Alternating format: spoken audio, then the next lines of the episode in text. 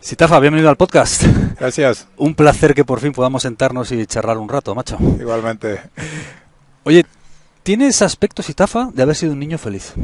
Eh, naciste en Dakar, ¿no? Sí. Ahí es donde pasaste tus primeros años. Sí. ¿Cómo era Dakar en, en aquellos años? ¿Era un mundo divertido? ¿Qué hacías? Yo tengo un grandísimo recuerdo ¿Sí? de, de Dakar, efectivamente. Fue un niño muy feliz. Ah, además tengo bastante suerte. Ah, me he criado en una familia ah, bastante tranquila, pero a la vez bastante distinta, ¿no? Sí. Digamos. Pero tengo un gran recuerdo de un montón de tiempo por la calle jugando los- con los amigos cuando estábamos fuera del, del cole. ah, grandes recuerdos, mucho tiempo en familia. Ah, la verdad que no tengo un solo mal recuerdo de, de- de esta época y no me di cuenta que esto era algo casi raro hoy, Sí. hoy en día, pero así es. ¿Cómo fue crecer? Es algo que me llamó la atención. Eh, ¿Cómo fue crecer en un hogar en el que tu padre era musulmán, tu madre era católica? Quiero decir, tengo curiosidad por saber cómo gestionaron eso, ¿no? ¿Cómo, cómo lo hicieron? ¿Nos expusieron a todos los hermanos a las dos, a ninguna? ¿Cómo lo hicieron eso?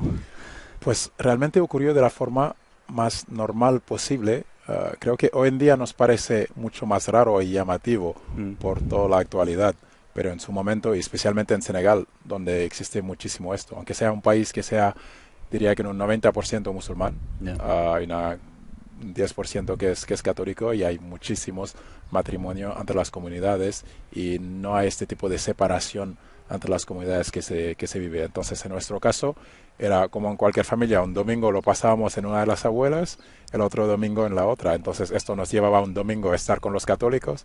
Ah, recuerdo mi abuela que me llevaba hasta la iglesia con mis primos y los demás, como si fuese, pues, uno más de sus nietos, no había ninguna diferencia y al fin de semana siguiente pues estábamos con la familia musulmana y viviendo también estas, estas tradici- tradiciones. Eh, Qué bueno. ¿Cómo, eh, ¿Qué aprendiste de tus padres? Quiero decir, aparte de lo que los padres enseñan a los hijos de una manera directa, ¿qué aprendiste de tus padres de una manera, digamos, implícita, ¿no? Por cómo se hacían las cosas en tu casa, eh, cosas que aprendiste de verlos vivir, digamos, ¿no? Bueno, yo soy de creer que la mayor parte de las cosas que aprendemos son de verlas, especialmente como, como niños, por eso es una enorme responsabilidad ah, ser padre. Y en mi casa, ah, una cosa que siempre, por ejemplo, fue muy presente ah, fue el compromiso político de, de mis padres. Esto lo he vivido desde mis primeros años. Sí. Y para mí era lo normal esto, que haya gente con un montón de principios y dispuestos a hacer de todo por sus principios. Entonces ese tipo de sacrificio, como luego ah, lo he podido ver ah, en la vida, era lo normal en, en mi casa. Y mis padres eran personas muy rectas, ah, muy honestas y bueno, repito, esto es lo que siempre me ha parecido lo normal. Ya, y lo que te llevas de esos años, ¿no? Con ellos. Sí. Eh, muy pronto os mudasteis a Ginebra, ¿no? ¿Qué edad tenías? No tan pronto, me mudé a Ginebra creo que con 11, Bueno. 11 o 12 casi. 11.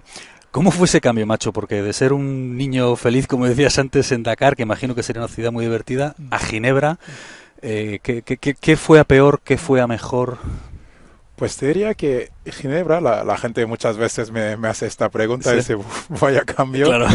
pero en su momento no lo viví así, ni muchísimo menos. Ah, no. Para mí era lo mejor cuando escuché esta noticia, porque ten en cuenta que soy de una familia donde nos han criado a ser muy internacional. Y Ya. desde, bueno, la primera vez que viajé fuera de Senegal fue con seis años y ha sido costumbre veranear en Francia, entonces para mí era algo distinto, Europa obviamente de lo que es ah, Senegal, me encantaban las dos cosas y aquí tenía la oportunidad de vivir algo más ah, por el otro lado. Ya. Además me encantaba el chocolate, yo era niño regordete ¿Ah, sí? y cuando me dijeron eso de Ginebra, lo, lo primero que pensé es, no tendré que esperar a los viajes de mi madre ahí para que traiga el stash de, de chocolate. El dobletone. Y disfruté muchísimo. De, estuvimos ahí, estuve ahí dos temporadas a nivel escolar y lo disfruté muchísimo. Además ahí empecé a descubrir el, el baloncesto realmente a la hora de yo ah, practicarlo un poquito y empezar a gustarme un poco. Ahí empezó todo. De ahí te fuiste a Estados Unidos, ¿no? A Nueva York.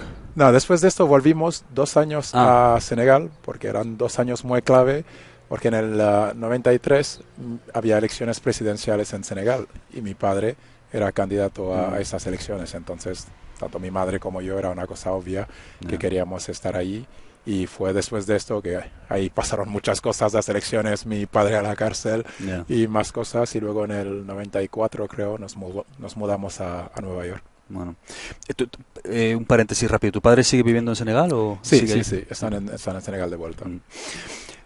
Entonces, Nueva York, terminas la escuela secundaria en la, en la escuela de la ONU, ¿no? Sí, sí, en, en UNIS, United Nations International School, que también fue toda una historia y vivencia. Sí, ¿por qué? Bueno, porque no en todos los ah, colegios te encuentras niños del mundo ah, entero, literalmente. Estaban ahí todos los hijos de los diplomáticos de, de la sede de la ONU y mm. teníamos literalmente niños de cada país del, del mundo. Y mis amigos era pues mi mejor amiga era de Bangladesh, mi mejor amigo de Suecia, otro americano, otro italiano, otro francés, otro de Benín. No tenía dos del mismo sitio y de esto también se aprende muchísimo. Claro, es toda una experiencia eso, ¿no? Sí, sí, maravillosa. Y entonces de ahí, que es la pregunta donde yo quería llegar, porque tengo mucha curiosidad por saber cómo gestionaste eso, pasas de ese mundo mm, amplio, multicolor, polifacético, abierto, a la universidad en la escuela naval, que es de naturaleza militar, ¿no? No, no, es militar. Es y militar, es militar y punto. Entonces, macho, ¿cómo, ¿cómo hiciste para adaptarte ahí o qué herramientas utilizaste? Porque eso es como pasar de un mundo en color a un mundo, bueno, pues más estricto, más monolítico, más recto, ¿no? Siempre digo, he pasado de lo más liberal posiblemente en Nueva York a lo más conservador ah, en la US Naval Academy. Pero era consciente de, ello, porque al fin y cabo es una decisión que tomé yo, nadie me, me obligó y la tomé midiendo uh, todo todos los pros y, y contra que, que, venía con ello. Mm. Entonces, pensaba que iba muy preparado, luego me di cuenta que no estaba nada preparado mm. porque fueron los cuatro años más duros de, de mi vida, porque es, es muy difícil de llevar. Es una escuela, para que nos entendamos, a nivel académico muy top pero luego tienes el aspecto militar. Uh, despertas a primera hora de la mañana, llevas un régimen militar. Yo también lo compaginé con el baloncesto universitario, que ahí es de muchísimo nivel y te requiere muchísimo. Entonces, imagínate, no, no dabas abasto a nivel de energía, a nivel de tiempo, a nivel de todo, pero especialmente esta parte militar uh, fue uh, una cosa muy difícil a la que a la que adaptarse, ¿no? Especialmente yo me crié en una casa donde, bueno, mis padres eran muy liberales y siempre de hecho nos permitían preguntar el porqué de las cosas y demás, que esto era muy adelantado a su tiempo, especialmente en, en, Senegal, y de ahí ir a la Academia Naval donde te dicen, haz esto, pero no tiene sentido, dame 20 flexiones, imagínate el, el, cambio que fue, pero siempre vuelvo a esta época de mi vida cuando me he encontrado luego dificultades, porque durante muchísimos tiempos, especialmente los primeros dos años, pensé que ni de broma lo terminaba. Y lo que hacía era un poco engañarme y decir, vale, pero tú no quieres, el primero que no quieres ser el primero que tira la toalla. Entonces aguanta un poco más que algunos más, porque además muchísimos no, no lo acaban. Empezamos unos 1500 y al final llegan unos miles a, a, la graduación final. De hecho, por eso cogen 1500, porque saben que casi un tercio se, baja en el camino. Entonces había un poco esta parte mía ya bastante competitiva que no quería hacerlo, que no quería hacerlo. Y al final te mantienes, te mantienes, te adaptas, ah, aprendes un poco a no cambiar tu forma de ser, pero adaptarte a otro entorno. Imagínate lo importante que es esto luego en la, en la vida y cuando lo logras y llegas al final, te ves llegando al final de los cuatro años, a punto de cumplir, que todavía ni había cumplido 22, te da una seguridad que no es normal a, esta edad, porque dices, sea, de ninguna manera, o sea, recuerdo mañanas o noches en la cama diciendo, buf, mañana tiro la toalla y luego te ves llegando al final con 22 años, eso te da, repito, una seguridad en ti misma que luego me ha venido muy bien para pues para el resto de mi carrera en el baloncesto y la vida en general. Qué bueno. Que venga lo que sea, ¿no? Después de eso. Eh, ¿Qué estudiaste ahí? Ciencias económicas. Económicas. ¿Y es algo que ya tenías pensado estudiar económicas o es algo que decidiste ahí? Porque en Estados Unidos no hay que decidir desde el primer año. Yo en este, en este caso lo tenía, lo tenía claro ya ah, yendo ahí. Tenía mis dudas en su momento entre ciencias políticas y ciencias económicas. Pero una cosa que aprendí en casa es que, bueno, mm, igual no deberías estudiar para ser un político, sino estudiar para saber hacer el trabajo una vez la política te lleva al puesto que sea. Entonces, no esto de querer ser un, un, político profesional de carrera, solo de conseguir puestos y demás, pero cuando llegas al trabajo, ser capaz de hacer el trabajo. Y mirando hacia mi país, Senegal, pues uh, economía parecía una cosa bastante obvia de, de, estudiar porque es una de las grandes batallas que nos falta en el, en el continente. Y bueno. Eh, O sea que cuando aquello ya pensabas en la posibilidad de que en el futuro podrías hacer algo en el mundo de la política. Deduzco, Sí, ¿no? Por lo yo- que dices. Sí, sí, sí. Bueno, hay, hay historias que circulan en la familia diciendo que yo ya a los seis o siete años decía que, bueno, sí, cuando me preguntaban qué quería ser en la vida, decía que quería ser presidente de, de Senegal. Y con la cara muy, muy seria y bueno, la gente Bueno. se reía y yo lo miraba como, bueno, me parecía una respuesta obvia. Veía en casa mi padre ya hombre político que Sí. luchaba por llegar ahí y lo veía como el sitio desde el que se podía hacer más porque tú re- siempre siguiendo no puedes hacer tanto como el que el que dirige entonces ya puesto a estar pues estar arriba y poder llevar el barco en la dirección adecuada Volviendo un segundo a lo de la escuela naval, tienes hijos, ¿verdad? sí Si tus hijos quisieran, ¿tú les, les animarías a ir a un sitio así?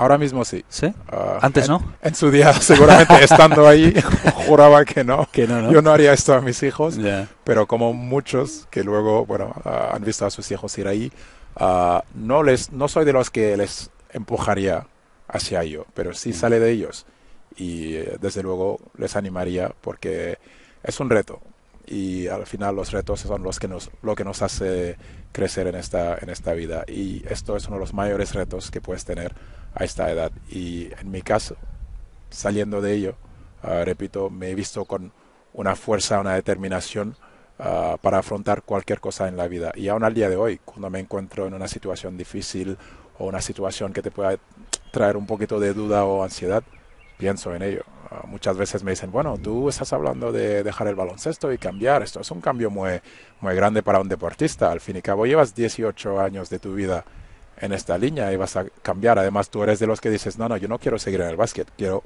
cambiar totalmente de dirección.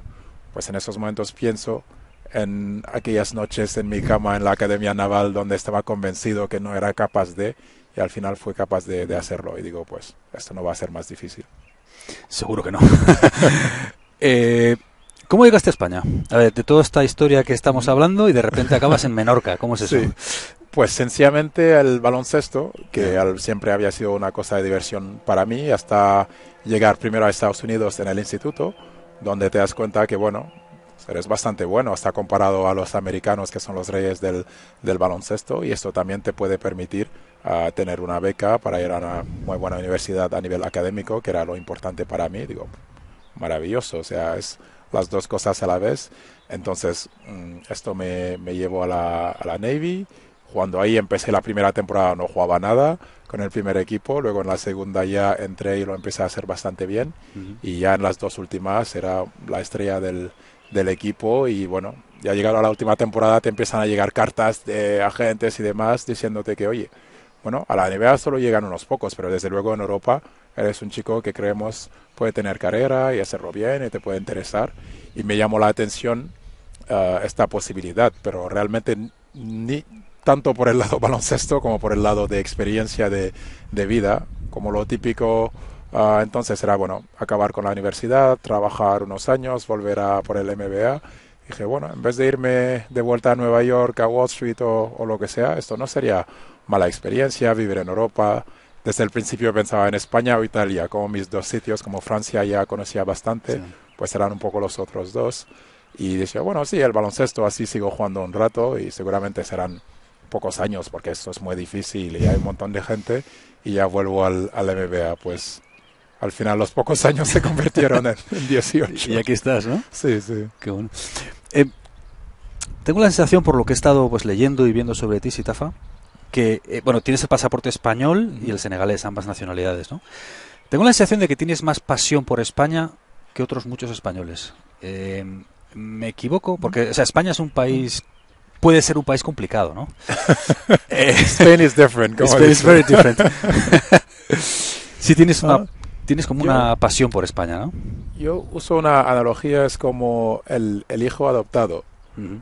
¿No? Eh, muchas veces, y desde luego, en, bueno, en África pasa muchísimo, en mi familia ha pasado muchísimo, donde solo somos dos hermanos, pero siempre hemos tenido tres o cuatro primos más en casa, porque mis padres ah, tenían buenos puestos y se podían permitir ayudar a hermanos, digamos, suyos que tenían hijos varios y quizás les costaba un poquito más. Y bueno, tengo entendido que en España también, ¿no? Pasaba antes que mandaban el niño del Sí. pueblo a la ciudad, a la Sí. familia, pues esto sigue, sigue pasando. Entonces siempre hemos tenido más en casa y siempre me he imaginado que, no solo he imaginado, lo he visto, que si eres uno de ellos, te sientes muchísimo más agradecido, obviamente, hacia mis padres que yo, que cuando me enfadaba decía, pues yo no he podido llegar en este mundo, ustedes me han traído aquí, así que...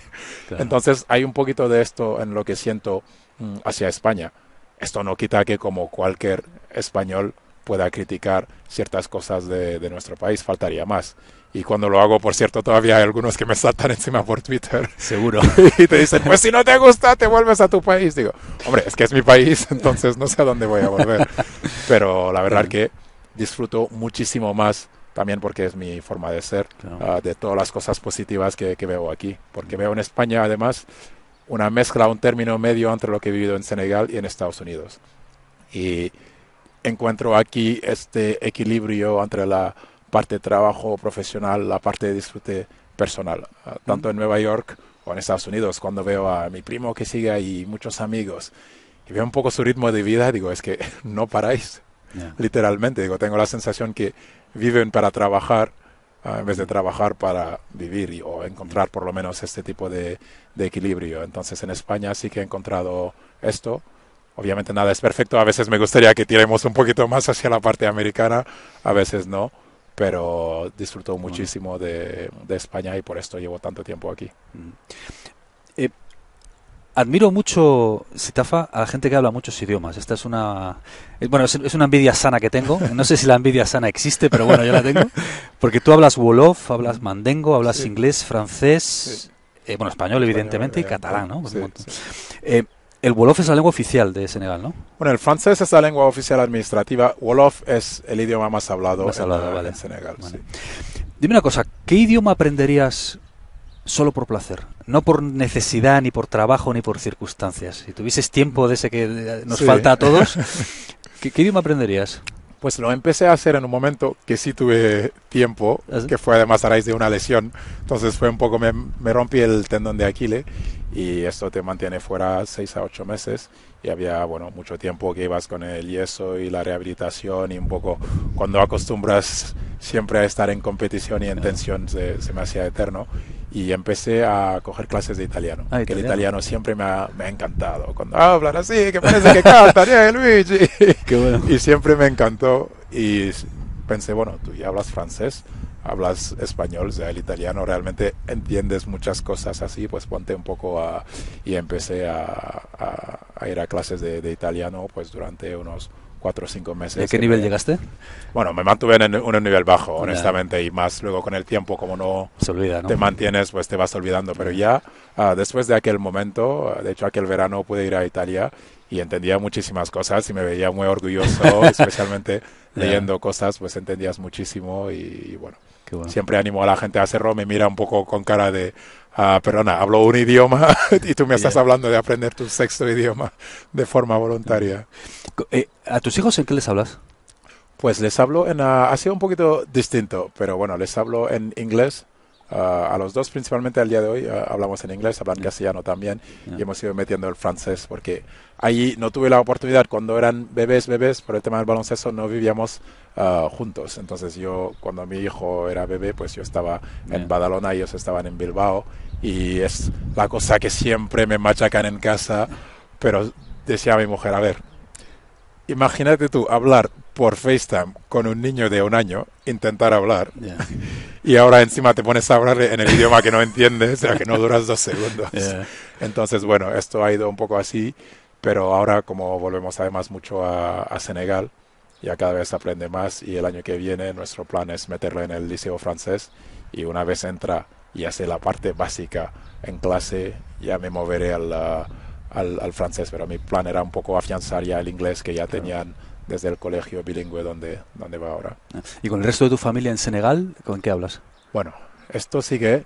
Si te vienes un día a Senegal, que quedas invitado y te comes con nuestra familia en, en Dakar, nos mirarías un poco como locos, porque acabamos mezclando idiomas, uh, porque bueno, en mi familia, pues mis padres, mi hermano, todos hablan varios de estos idiomas. Entonces hablamos francés, inglés, wolof y vamos cambiando. Y muchas veces sin darnos cuenta, porque como sabrás, hay palabras en un idioma que escriben perfectamente algo que no existen en otro idioma. Entonces podemos empezar hablando francés, luego se va al inglés, luego se va al Wolof. Y cuando tenemos invitados tenemos que obligarnos a quedarnos con el solo idioma que entiende el invitado, porque si no, sin darte cuenta, pues suele pasar. Y nos pegamos debajo de la mesa toda la comida para decir, estás hablando en Wolof, que esto no entiende lo que estás diciendo. ¿Vas mucho a Senegal? Ah, todas las veces que me lo permite el baloncesto en verano pasamos mucho tiempo ahí. Ah, estuve ah, en, febrero cuando tuvimos un parón por la Copa del Rey y unas ventanas FIBA de, las selecciones y que cada vez que tengo a lo mejor cinco días más o menos ah, intentamos coger a, ir a Senegal. Porque tienes allí, colaboras con proyectos de ONG o algo así he leído, ¿no? explícame un poco esto, ¿qué es lo que haces? Bueno, yo siempre he colaborado con proyectos de ONG, o sea, mis padres, mi madre, como creo que mencionamos, ha trabajado por la ONU casi toda su carrera profesional. Y también ha montado una de las primeras y mayores ONGs feministas en Senegal y en África de, Oeste. Y todavía me acuerdo que me llevaba con ella a las reuniones. Entonces yo digo a mucha honra que yo soy feminista desde que tenía 5 o 6 años por lo menos. Entonces esto ha sido una forma de, vida para nosotros y siempre me he involucrado, involucrado con cualquier ONG que se me haya acercado. Y con el baloncesto me di cuenta que el deportista profesional una de las grandes cosas que tienes es el spotlight que tienes encima. Y por desgracia muchas veces se utiliza para tonterías, en mi opinión. Y los cordones de los zapatos de Cristiano Ronaldo en el, en el periódico, en el telediario, cuando hay tantas cosas importantes de las que no se habla. Entonces siempre he procurado utilizar esta posición privilegiada para dar visibilidad a ONGs que trabajaban por causas que, me interesaban mucho. Entonces, en Senegal me he, involucrado mucho con ONGs en el campo de la educación, ah, de la sanidad, ah, de la igualdad para las mujeres y de la juventud. Qué bueno. ¿Qué lección crees que podemos aprender, bueno, iba a decir en España, pero realmente en toda Europa, o en todo el mundo occidental, vamos a hacerlo ya extensible a todo el mundo occidental, de un país, por ejemplo, como Senegal? ¿Qué lección podríamos aprender nosotros de, pues de la gente? Una que siempre comparto es la forma de encarar los problemas que tenemos en esta vida. Mm, yo vivo, o he vivido, bueno, ahora más de la mitad de mi vida en el mundo occidental y he vivido toda esta otra parte en Senegal y te puedo decir que es te chocaría si vas ahí ver la felicidad que pueda tener muchísimas personas que tienen tan poco y luego vivir aquí y ver la falta de felicidad en tantísimas personas que parecen tener tanto. O sea, a nivel material, obviamente estamos hablando, ¿no? Y dices, claro, ¿cómo puedes estar aquí y andar un poco cabizbajo cada día con el problema de turno que tienes? Que son problemas. Obviamente son problemas y son los tuyos, es normal que te preocupes por ellos. Pero perder esta perspectiva es, creo, uno de los grandes errores que estamos cometiendo en el mundo occidental. Porque hay más suicidios en el mundo occidental que en África que en África, obviamente no todo el mundo que eso es, esto es otro tema de las generalizaciones hacia África, hay muchísimas personas que están en situaciones que te podrían llevar a casi pensar en esto. No lo piensas ni un momento, todo lo contrario, estás ocupado a luchar para vivir y valoras la vida, intentas luchar para mejorar tu vida. Aquí estamos donde no te puedo decir la cantidad de gente que conozco que tienen la vida resuelta, como se puede decir a nivel económico, y anda con depresión, triste, sin ganas de nada. Y es, es difícil de, de, explicar cuando, cuando, no has visto, cuando no has visto la diferencia, ¿no? Exactamente. Y yo que soy un privilegiado, ah, como, bromeo con amigos, yo, yo que soy casta, ah, igualmente ah, tengo mis problemas y demás, ¿no? Pero tengo esta ventaja de siempre lograr hacerme Acuérdate. Espabila, y ¿sabes? sigue circulando que lo tuyo son chorradas al lado de lo que son problemas de verdad. ¿Eres de los que se pone objetivos a muy largo plazo, Sitafa, y va ahí tiki tiki como una hormiguita hacia ellos? ¿O eres de los que se pone objetivos a corto plazo y tiene más una manera de entender la vida como con sistemas, ¿no? Mira, yo funciono así y voy viendo las oportunidades que me ofrece la vida, las opciones que tengo. ¿De qué grupo eres tú? Intento hacer las dos cosas. Ah, yo tengo una cosa, una de mis mejores amigas que es marroquí, se llama Hanan, siempre me dice, tú tienes alma y corazón africano y luego tienes cerebro alemán, porque eres muy cuadrado bueno, está bien. En, todas tus cosas. Buena combinación. Sí, ha sido una gran descripción y efectivamente De hecho, sabes que no te falta razón, porque además es lo que he procurado aplicar, pues, desde luego en mi carrera deportiva, es creo que es lo que me ha ayudado a llegar aquí y en la vida en general, uh, porque la vida te enseña que tener objetivo a 10 años es casi de chiste, porque luego pasa cualquier cosa mañana y te lo rompe todo. Pero tampoco creo que puedes andar así eh, como una hoja en el, en el viento. Entonces siempre soy de tener esos objetivos a largo plazo y a corto plazo tener muy claro cuáles son los pasos que debería seguir para llegar, para llegar ahí, pero he ido aprendiendo a no ser demasiado rígido tampoco. Uh, cuando la vida me ha enseñado que puedes tener todos esos planes y solo te vas a llevar, llevar mucha frustración y muchas decepciones, porque si pones estos son los pasos que tengo que seguir para llegar a este punto que significa la felicidad. Uno, no disfrutas tanto del viaje seguramente. Dos, si el viaje acaba siendo diferente, te lleva mucha frustración Uh, ¿Cuántos imaginamos? Pues tengo que a los 25 ya estar casado, a los 27 tener el primer niño, a tal ser junior, no sé qué en la empresa y demás. Y si eso no ocurre, mi vida es una... Obviamente no debería de ser así, ¿no? Pero estas son las lecciones que, bueno, desde luego yo he ido aprendiendo en, en la vida y hay momentos que te sientas, dices, si miro atrás, solo cinco años, o sea, no, no podía haber predecido casi nada de donde estoy al día de hoy.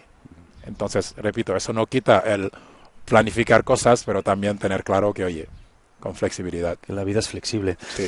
¿Qué sorprende, ¿Qué sorprende a la gente de ti cuando te conoce? ¿O qué creencia sorprende a la gente? ¿O qué hábito sorprende a la gente en general? Cuando, cuando pasan esa primera barrera de verte desde Sí. fuera y te conocen un poco. Ah, buena pregunta. Esto igual habría que preguntárselo a, a ellos más que, más que a mí. Supongo que diría que depende de qué gente, porque también me han conocido de forma diferente seguramente quien me conocen, de hecho casi por los nombres, casi no, o sea, Sitafa, que es mi nombre, y tengo mi apodo que es Keba, uh, que significa en mandingo el hombre sabio, y esto se me lo ha dado no por ser sabio ya desde niño, ni mucho menos, pero porque tenía los dos nombres de mis dos abuelos, y Sitafa y Alfred.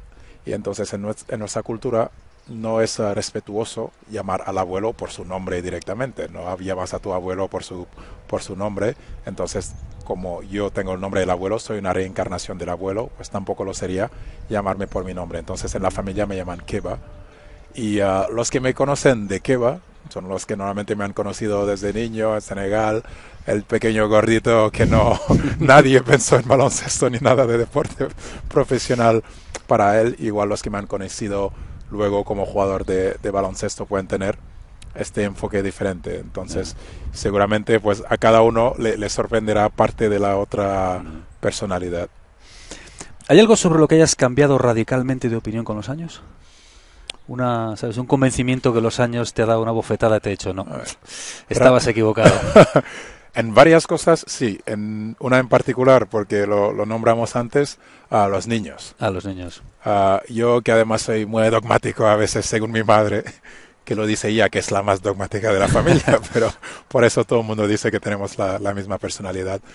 Pero siempre era de los de, es que los niños hoy en día les permiten todo, esto no puede ser. Un clásico. Y un clásico. Me siento en un restaurante, mira, mira, mira, un iPad en la mesa con el niño, no me lo puedo creer. Pero es que los padres hoy en día no hacen tal y tal y cual.